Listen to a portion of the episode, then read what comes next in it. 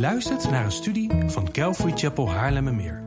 We bidden dat de Heer tot je zal spreken en je zult groeien in jouw persoonlijke relatie met de levende God. Bezoek voor meer informatie onze website calvarychapel.nl. Dat is C-A-L-V-A-R-Y-C-H-A-P-E-L.nl.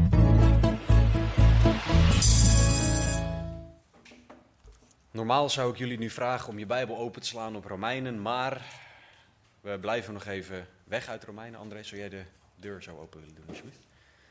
We zijn, gaan nu voor de tweede week op een rij kijken naar een kritieke eigenschap van het zijn van een christen. En dit is een eigenschap die Jezus zelf ons geeft, dus dit is niet mijn mening. Dit, dit is iets dat Jezus zelf zegt. In Johannes 15 zegt hij, blijf in mij. En dat is zo ontzettend belangrijk. In Johannes 15 geeft Jezus deze opdracht aan zijn discipelen. Hij zegt: Blijf in mij en ik in u. Zoals de rank geen vrucht kan dragen uit zichzelf, als zij niet in de wijnstok blijft, zo ook u niet als u niet in mij blijft. Wij horen in Christus te blijven. En vorige week hebben we gekeken naar Johannes 15, vers 1 tot en met 5, waarin we gezien hebben dat Jezus de wijnstok is en wij de ranken. En Jezus gebruikt die beeldspraak om te laten zien dat wij alles van Hem moeten verwachten. Want het is niet zo dat een rank dingen zelf gaat proberen voor elkaar te krijgen. Een druiventros zie je niet heel hard proberen om zelf te groeien. Die verwacht alles van de wijnstok. Hij is volledig afhankelijk van de wijnstok. En die afhankelijkheid is waar we het over hebben als we het hebben over blijf in Hem. Blijf in Christus, want dat is wie je nodig hebt, wat je nodig hebt in elke situatie. En vanochtend wil ik met jullie gaan kijken naar blijf in Hem, maar alleen door Gods liefde. Want we kunnen niet in Christus blijven op basis van iets anders dan Gods liefde. Het is niet zo dat wij hard genoeg kunnen werken om het in Christus blijven te verdienen. Of om überhaupt in Christus te blijven. Het is allemaal Gods liefde. En ik wil samen met jullie kijken naar 1 Korinthe hoofdstuk 1 vers 30. Dat gaan we samen uitdiepen. En Paulus schrijft daar aan deze kerk in Korinthe, waar er een hoop dingen waren die gecorrigeerd moesten worden. Hij zegt, maar uit hem bent u in Christus Jezus, die voor ons geworden is wijsheid van God en gerechtigheid, heiliging en verlossing. Dit is een prachtig vers waarin jullie waarschijnlijk ten eerste denken, ja maar Gods liefde wordt hier niet genoemd. Dat klopt, maar toch zit die hierin. En daar wil ik samen met jullie naar gaan kijken. Blijf in Hem, alleen op basis van Gods liefde. Laten we samen bidden en daarna dit uitdiepen. Heere God, we danken u voor uw woord. We danken u dat uw woord toereikend is, dat uw woord goed is. We danken u dat u het woord bent en dat daardoorheen wij u beter mogen leren kennen. Dus Heere, doe wonderen in ons vandaag. Doe in ons dat wij u beter leren kennen of u zelfs voor het eerst leren kennen. Heere, help ons om in te zien dat wij in u moeten blijven. Maar Heere, laat dat alleen komen door woorden die u tot onze harten spreekt. Laat er niks van mij bij zitten. Overtuigt u de harten alstublieft. En Heere, we vragen dat in Jezus' naam. Amen. In 1 Korinthe 1 vers 30 zit ontzettend veel van Gods goedheid. Paulus heeft het over dat we uit Hem in Christus Jezus zijn. En dat Christus voor ons geworden is wijsheid van God, gerechtigheid, heiliging en verlossing. Dat zijn zegeningen van God die geweldig zijn. Maar geen van deze zegeningen wordt ontvangen op basis van hard werken. Of harder werken. Of nog harder werken. Of nog beter je best doen. Dat zou namelijk het idee geven dat God ons genoeg redding geeft, of genoeg genade geeft voor redding.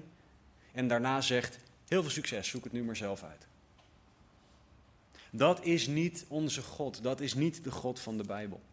Dus ondanks dat Gods liefde niet met naam en toenaam genoemd wordt in 1 Korinthe 1,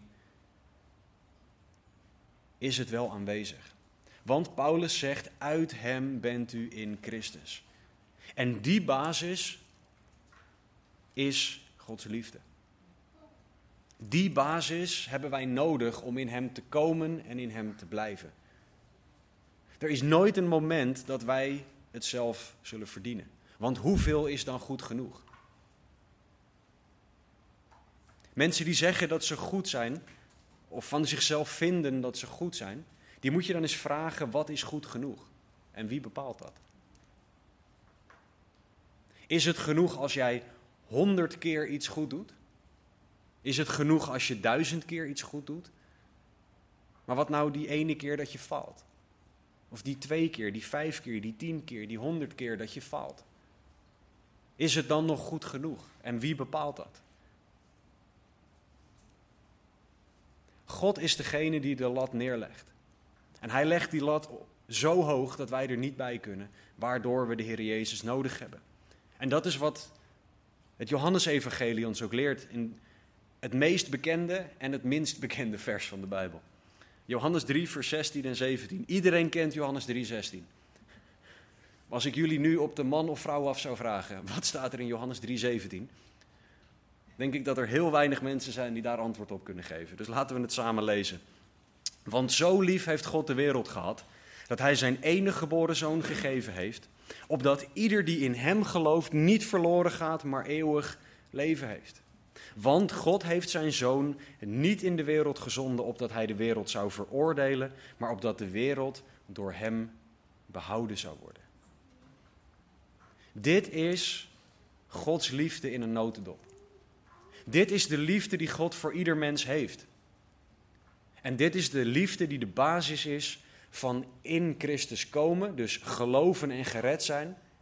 En daarnaast ook van in Hem blijven. Jezus kwam omdat de Vader hem stuurde. En Jezus wilde gaan, lezen we ook verderop in het woord.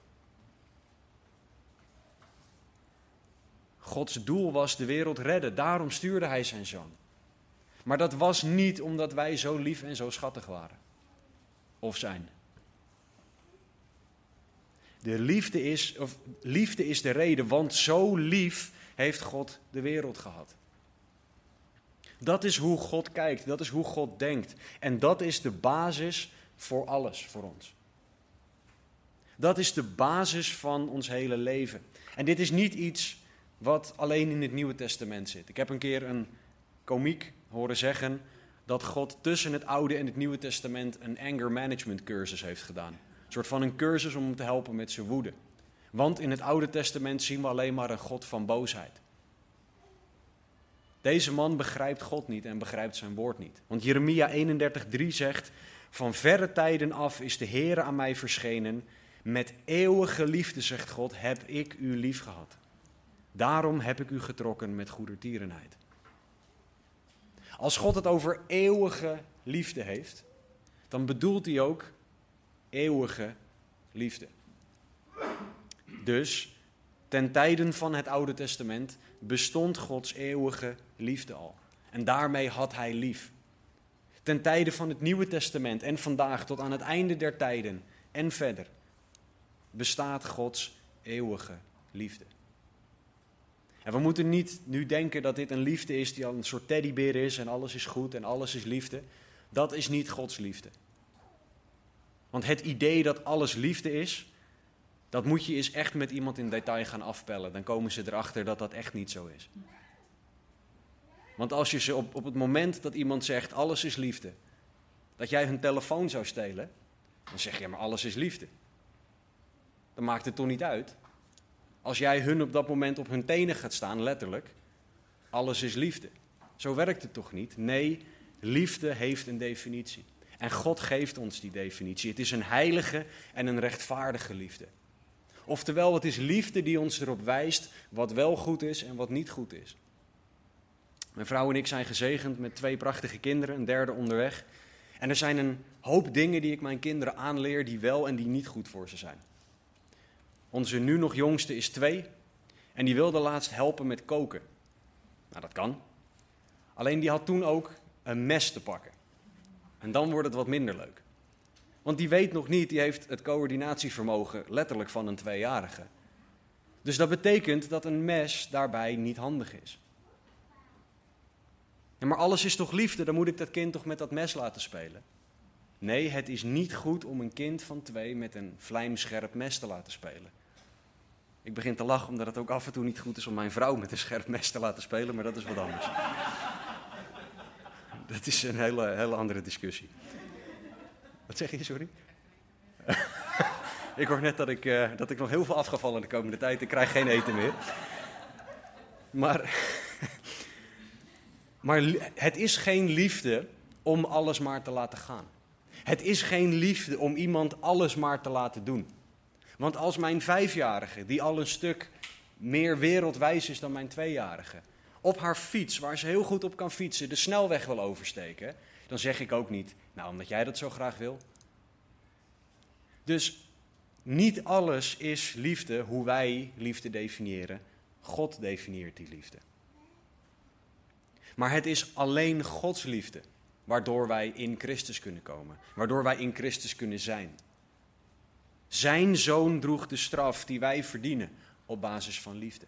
Het is Gods liefde dat Hij aanwijst wat zonde is, zodat wij vergeven kunnen worden en in Hem kunnen zijn. En dit is liefde waar je op kan bouwen. Dit is niet liefde die voorwaardelijk is voordat je het goed genoeg doet. Liefde die gebaseerd is op dat jij genoeg cadeautjes koopt voor de ander. Of dat je genoeg X, Y, Z doet. Dit is liefde van God. En die liefde hebben wij nodig om in Christus te zijn en om in Christus te blijven.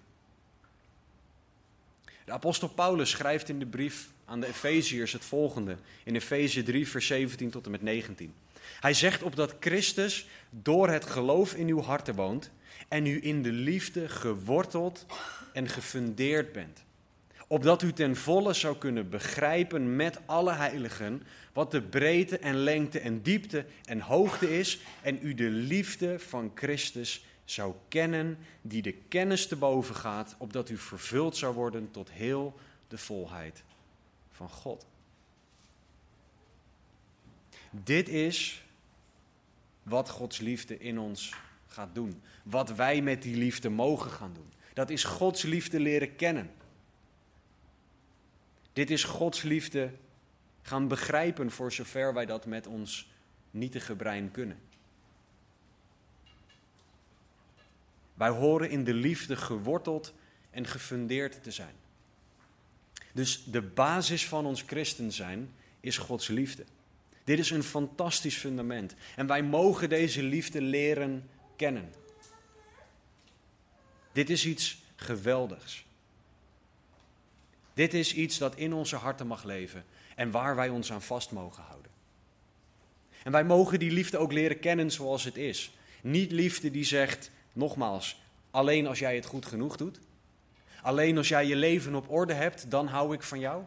Nee, liefde die onvoorwaardelijk van jou houdt. Dat is de liefde van God waar we het hier over hebben. Want deze liefde van de Vader is dat Hij zijn zoon zond naar mensen die tegen Hem in opstand kwamen. De liefde van de zoon is dat Hij stierf voor mensen die Hem in zijn gezicht spuugden. Die spijkers door zijn handen en voeten heen sloegen. Mensen die Hem gegezeld hadden Mensen die zondigen, zoals jij, u en ik. En de liefde van de Heilige Geest is dat Hij in ons woont. Moet je je voorstellen.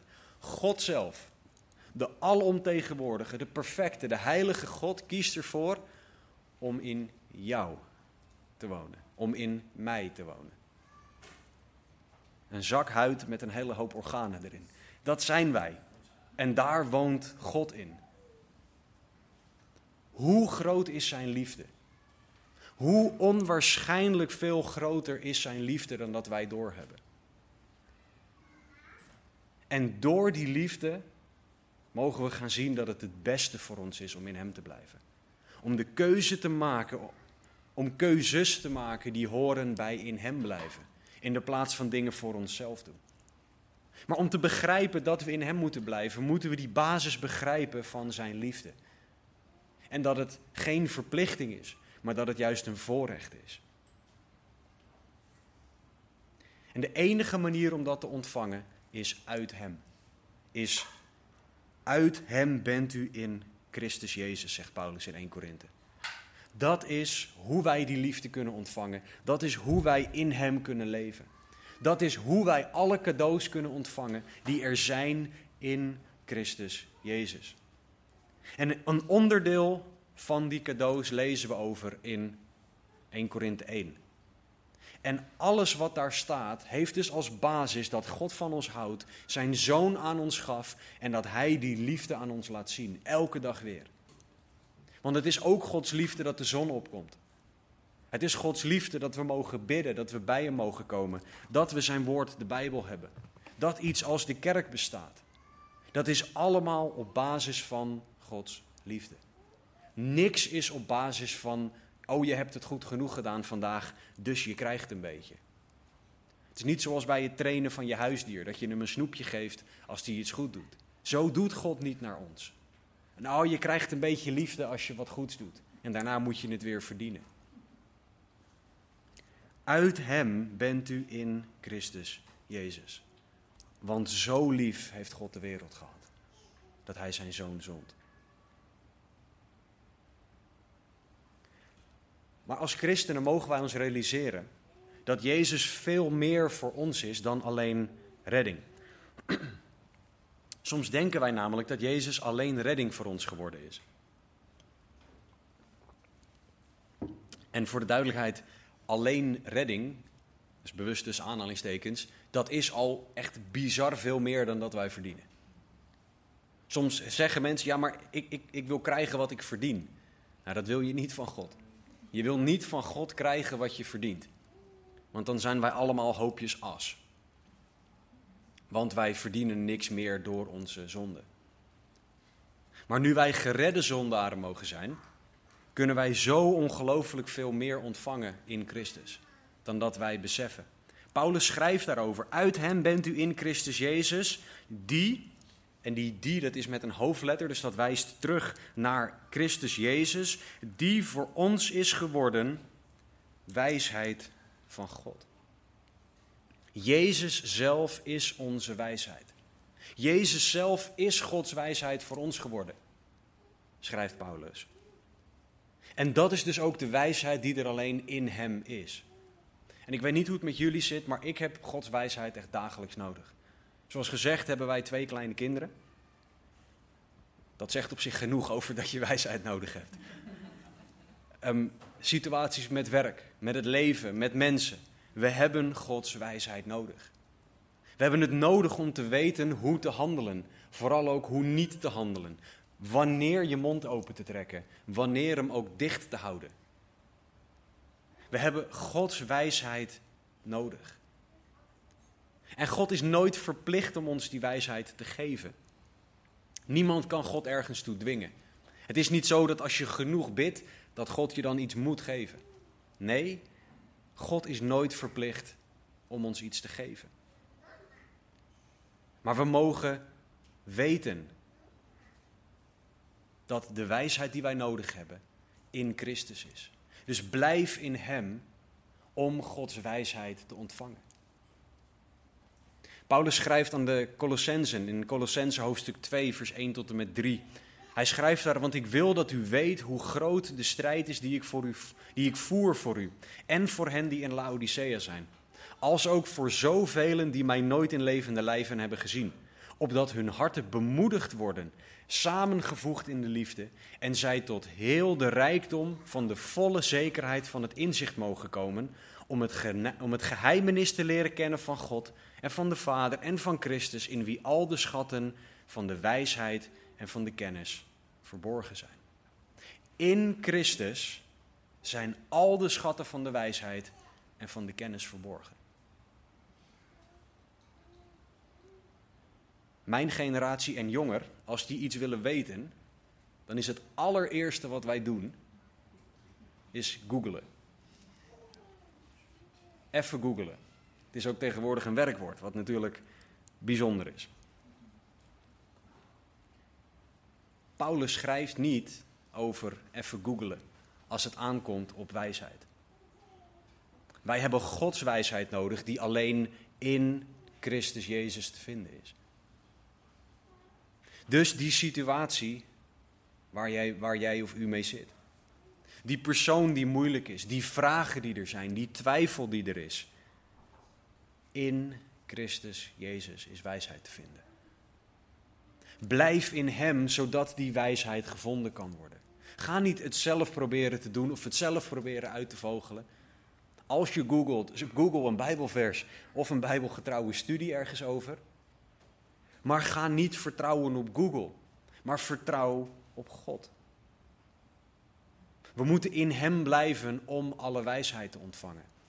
En misschien ga je nu door een periode heen waarin je denkt, maar ik krijg helemaal geen antwoorden. Blijf jij in Hem? Of ben je het zelf aan het proberen? Hoe is jouw relatie met Hem? Kies jij ervoor uit vrije wil om tijd met Hem door te brengen in gebed en in het woord? Kies jij ervoor om jezelf over te geven aan Hem, helemaal? Zodat je volledig voor Hem leeft en die wijsheid kan ontvangen. Of leef je niet voor God, maar verwacht je wel dat Hij dan ook nog eens jouw situatie gaat aanpakken?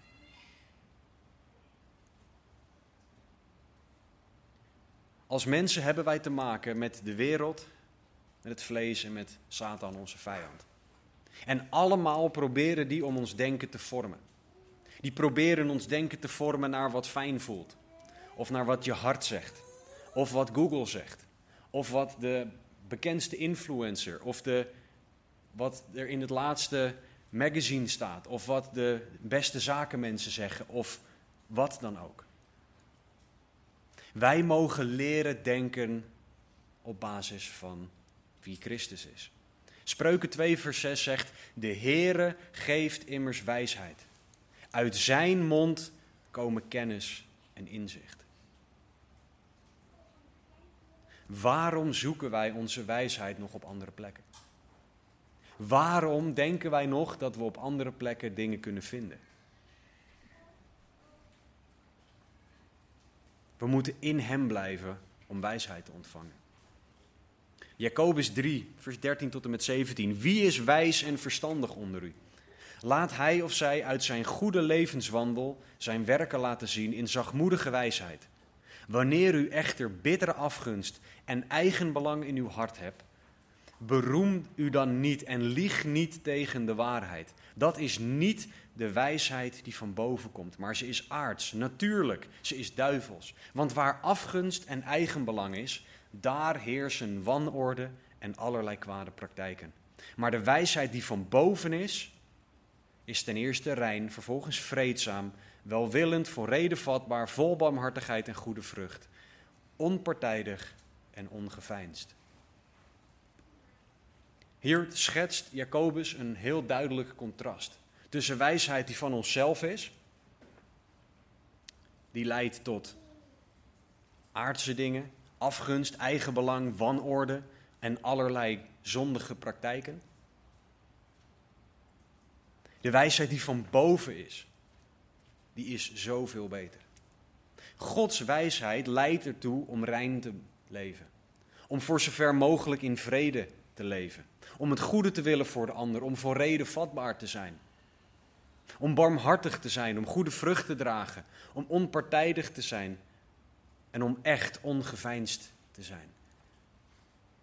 Dit is zo anders dan de wijsheid van de wereld. Als je om je heen kijkt, luister naar het nieuws. Daar zie je bittere afgunst en eigenbelang. Daar zie je dingen die zoals duivels zijn. Dingen die mensen van God weghalen, wegduwen, wegtrekken. Om ze bij de vijand te brengen. En christen, laten we niet onszelf voor de gek houden. Wij worden hierdoor beïnvloed. Want je hoeft maar te luisteren naar iemand en je krijgt werelds advies. Als ik op mijn werk om advies vraag, dan is het gemiddeld gezien niet bijbels advies. Ondanks dat het nuttig advies kan zijn voor de opdracht waar ik mee bezig ben. Als jij aan het googelen bent voor elke situatie waar je doorheen gaat, dan krijg jij gemiddeld gezien werelds advies dan krijg jij wereldse wijsheid die in jouw gedachten komt. Die in jouw gedachten gaat regeren als je niet oppast. Blijf in Hem. Blijf in Christus.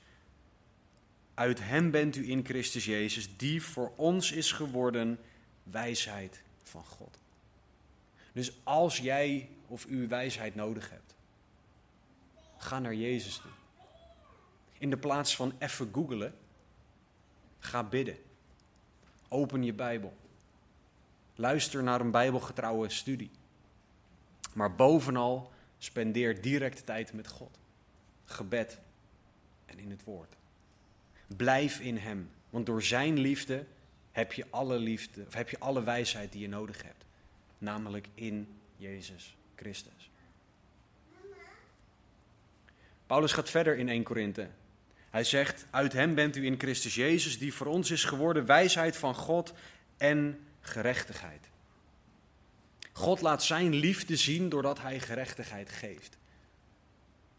Jezus is onze gerechtigheid geworden. En gerechtigheid is het idee van recht voor God kunnen staan. En op basis van mijn eigen daden kan ik niet recht voor God staan. Kan niemand recht voor God staan. Maar daarom mogen we weten dat gerechtigheid alleen in en door Jezus is. 2 Korinthe 5:21 zegt: "Want hem die geen zonde gekend heeft, heeft hij voor ons tot zonde gemaakt, opdat wij zouden worden gerechtigheid van God in hem." Dit is ook zo'n vers om uit je hoofd te kennen om bij en om bij stil te staan. Wij zouden worden gerechtigheid van God in Hem, in Christus. En wij hebben een gerechtigheid nodig. Wij hebben daden nodig die goed zijn in Gods ogen, maar die beter zijn dan wat wij zelf kunnen veroorzaken. Want Gods lat ligt op perfect. En daarom is het ook niet tot op zekere hoogte niet erg als mensen zeggen dat ze goed zijn. Sorry, maar dat is niet goed genoeg. En dat is niet om vervelend te zijn, maar dat is om ons de reality check te geven die we nodig hebben. Want als wij van onszelf denken dat goed goed genoeg is, dan kennen we God niet. Want God is niet goed, ja, hij is ook wel goed, maar dat is een specifieke eigenschap van hem. Dat hij goede dingen doet en goede dingen denkt, maar God is perfect in alles wat hij doet. En in Christus Jezus mogen wij zijn gerechtigheid ontvangen. Zijn perfectie mogen wij ontvangen. En dit is op basis van liefde. Op basis van agape-liefde, waar Taco het een paar weken geleden ook over had. In de studie over Titus. Agape-liefde is liefde die een keuze maakt om van de ander te houden. Ook als de ander het niet verdient. Dat is agape-liefde. En dat is de liefde waarmee God van ons houdt. En door die liefde kunnen wij gerechtigheid ontvangen. Want in Christus Jezus is er gerechtigheid. Jezus is voor ons geworden gerechtigheid van God. In Filippenzen 3, 9 zegt Paulus dat, we in hem gevonden, dat u in hem gevonden wordt. Niet met eigen rechtvaardigheid die uit de wet is, maar die door het geloof in Christus is. Namelijk de rechtvaardigheid uit God door middel van het geloof. Recht voor God staan is iets dat we niet kunnen verdienen, maar is iets wat we krijgen op basis van geloof. En we mogen geloven op basis van Gods liefde. Niet omdat we het zelf goed genoeg doen. Wij falen elke dag. Misschien is dat nieuws, maar sorry, we falen elke dag. En we mogen zien dat Gods gerechtigheid er is. Voor degenen die in Hem zijn. Voor degenen die geloven.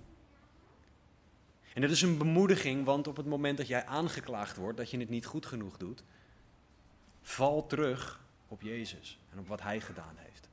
Val terug op wat je in Hem hebt, in de plaats van wat je in jezelf ziet of waarop je aangeklaagd wordt. Val terug op Zijn gerechtigheid, die Hij jou geeft op basis van Zijn liefde in geloof. Paulus schrijft verder in 1 Korinthe hoofdstuk 1 vers 30.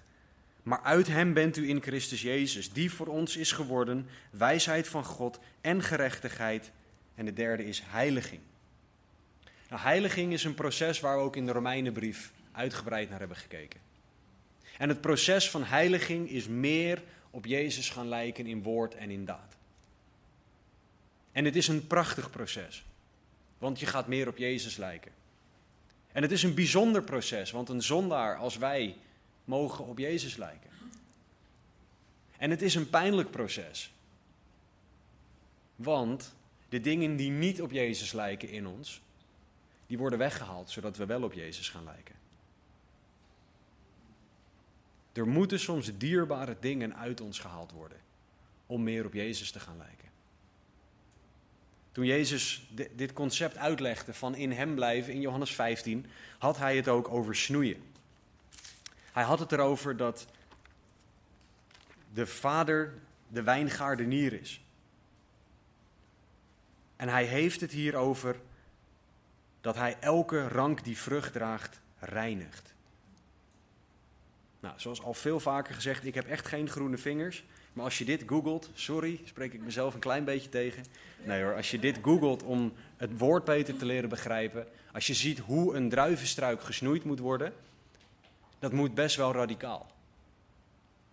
Je moet soms goede dingen of goed ogende dingen wegsnijden om iets beters voor elkaar te krijgen. En soms moet je doden in de weg zittende dingen wegsnijden om iets levends voor elkaar te krijgen. En dat is wat God door het heiligingsproces in ons doet. En dat is wat Christus in ons is. Hij is en doet die heiliging in ons. Bijbelcommentator Warren Wiersbe heeft gezegd: Genade hervormt ons omdat God ons reinigt en ons zijn speciale eigendom maakt. Dit proces van reiniging heet heiliging en haar doel is om de gelovigen meer op Jezus te laten lijken. Heiliging is niet alleen meer gescheiden worden van zonde, het is juist ook toewijding aan God. Einde citaat. Heiliging zorgt er dus voor dat we meer toegewijd worden aan God. Onder andere omdat we inzien, ik kan het niet. Ik kan het niet zelf. En heiliging is daarmee het beste dat de christen overkomt. En af en toe ook iets dat we helemaal niet leuk vinden.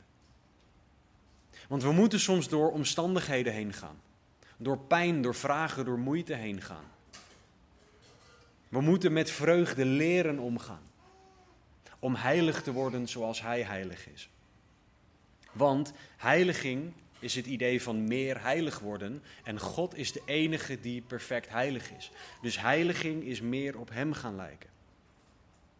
Paulus legt dat ook uit in Efeze hoofdstuk 1, vers 1 tot en met 4. Hij zegt daar Paulus, een apostel van Jezus Christus door de wil van God, aan de heiligen en gelovigen in Christus Jezus die in Efeze zijn. Genade zij u en vrede van God onze Vader en van de Heere Jezus Christus.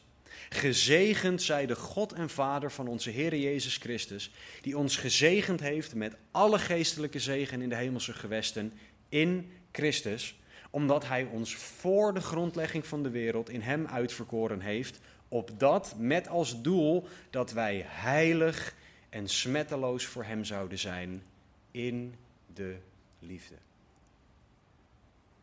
Dat is wat God in ons wil doen.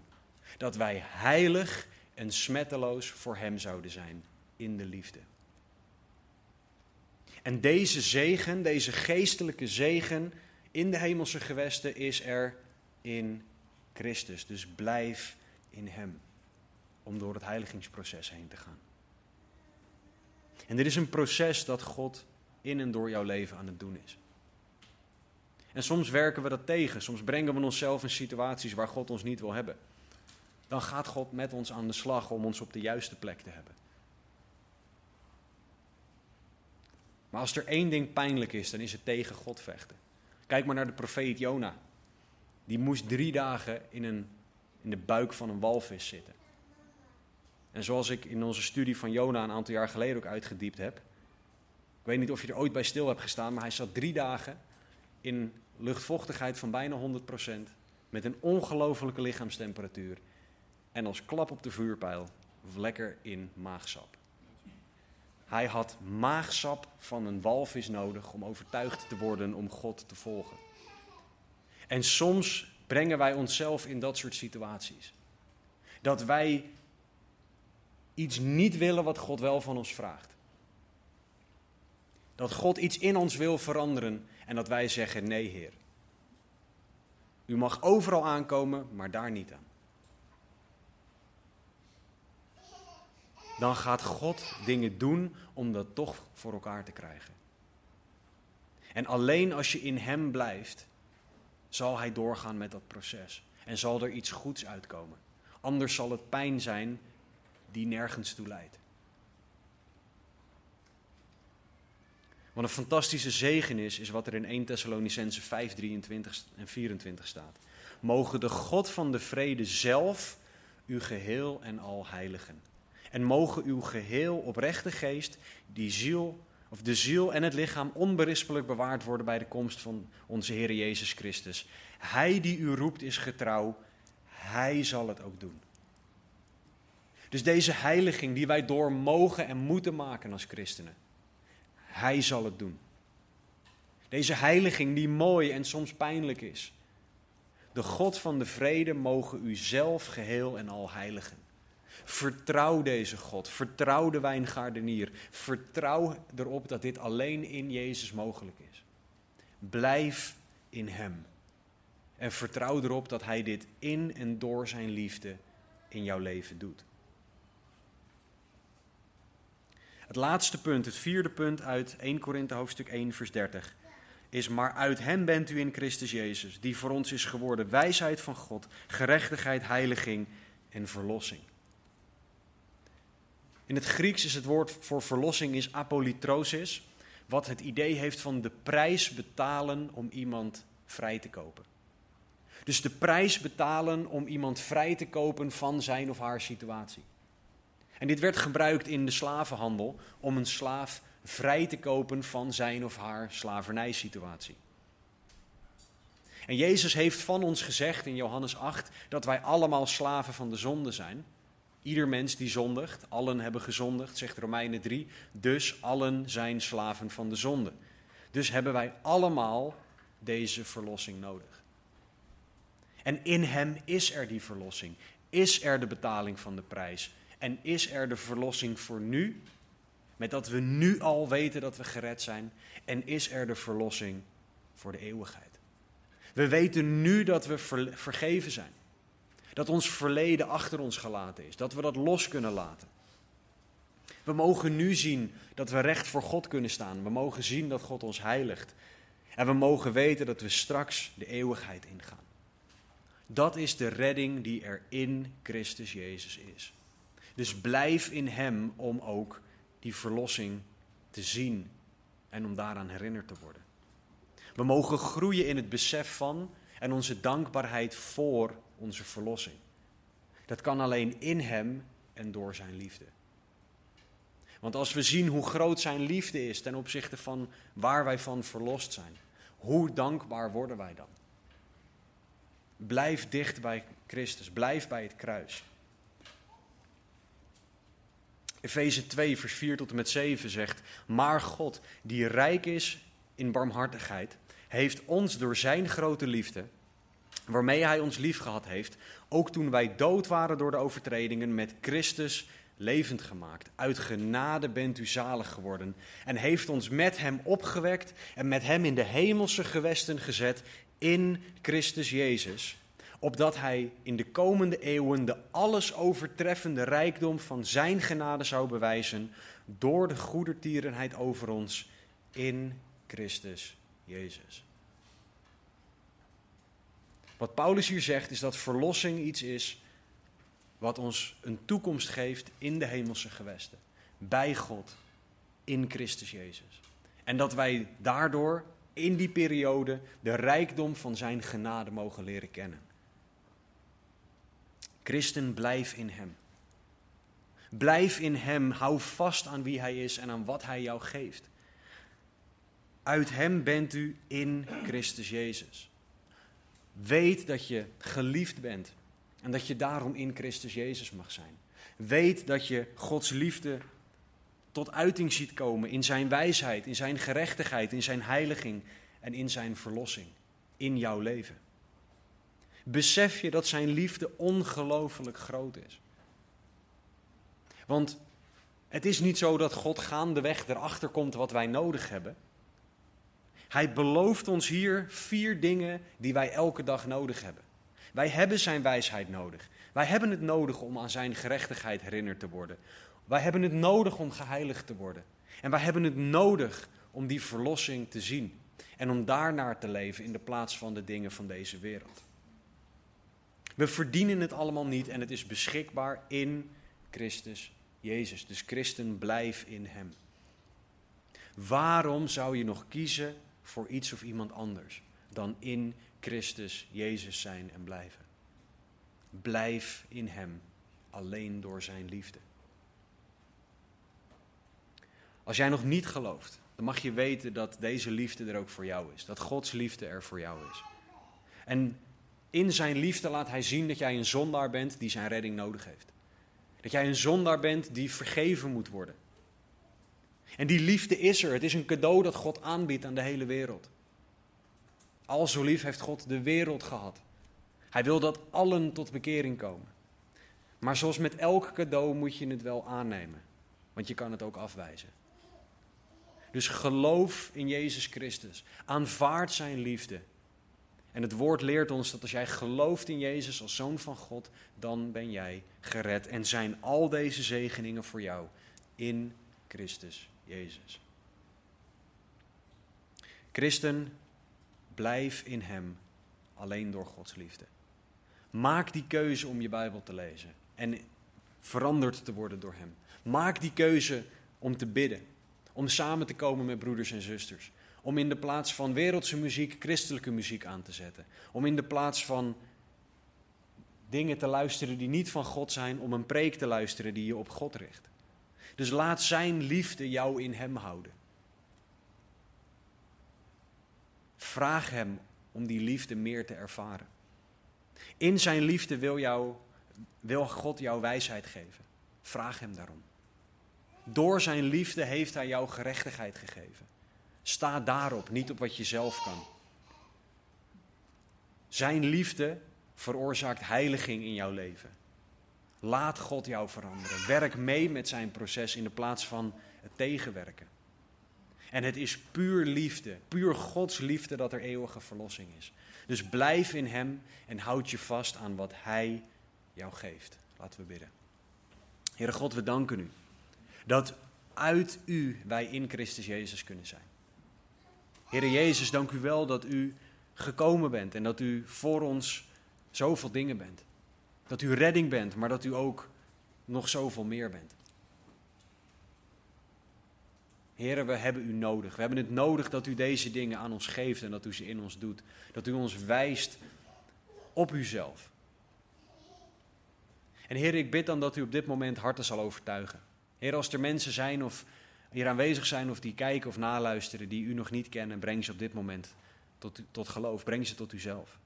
Laat ze zien, Heer, wie u bent, zodat ze die keuze voor u kunnen maken. Heer, we bidden ook dat u mensen die uw liefde verkeerd begrepen hebben, of die uw liefde proberen te verdienen, Heer, dat u hen laat zien wat uw liefde echt is en hoe uw liefde echt is. Heer, we bidden dat u op dit moment harten zal aanraken, dat uw harten zal veranderen. Dat wij meer en meer zullen gaan leven naar wie u bent en wat u doet. Naar uw woord en wat u gedaan hebt aan het kruis voor ons, in de plaats van naar wat we zelf kunnen.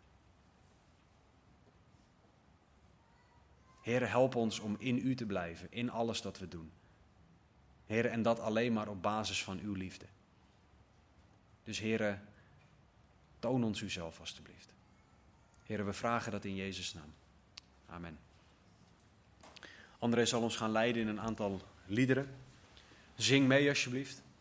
Maar er zullen ook een aantal mensen aan de randen van de zaal gaan staan die graag met je willen bidden. Als jij gebed wil, want iedereen heeft gebed nodig, ga naar een van deze mensen toe, bid. Je hoeft niet eens te zeggen waarvoor, je kan gewoon vragen, bid alsjeblieft. Maar bid echt, want iedereen heeft het nodig dat er gebeden wordt.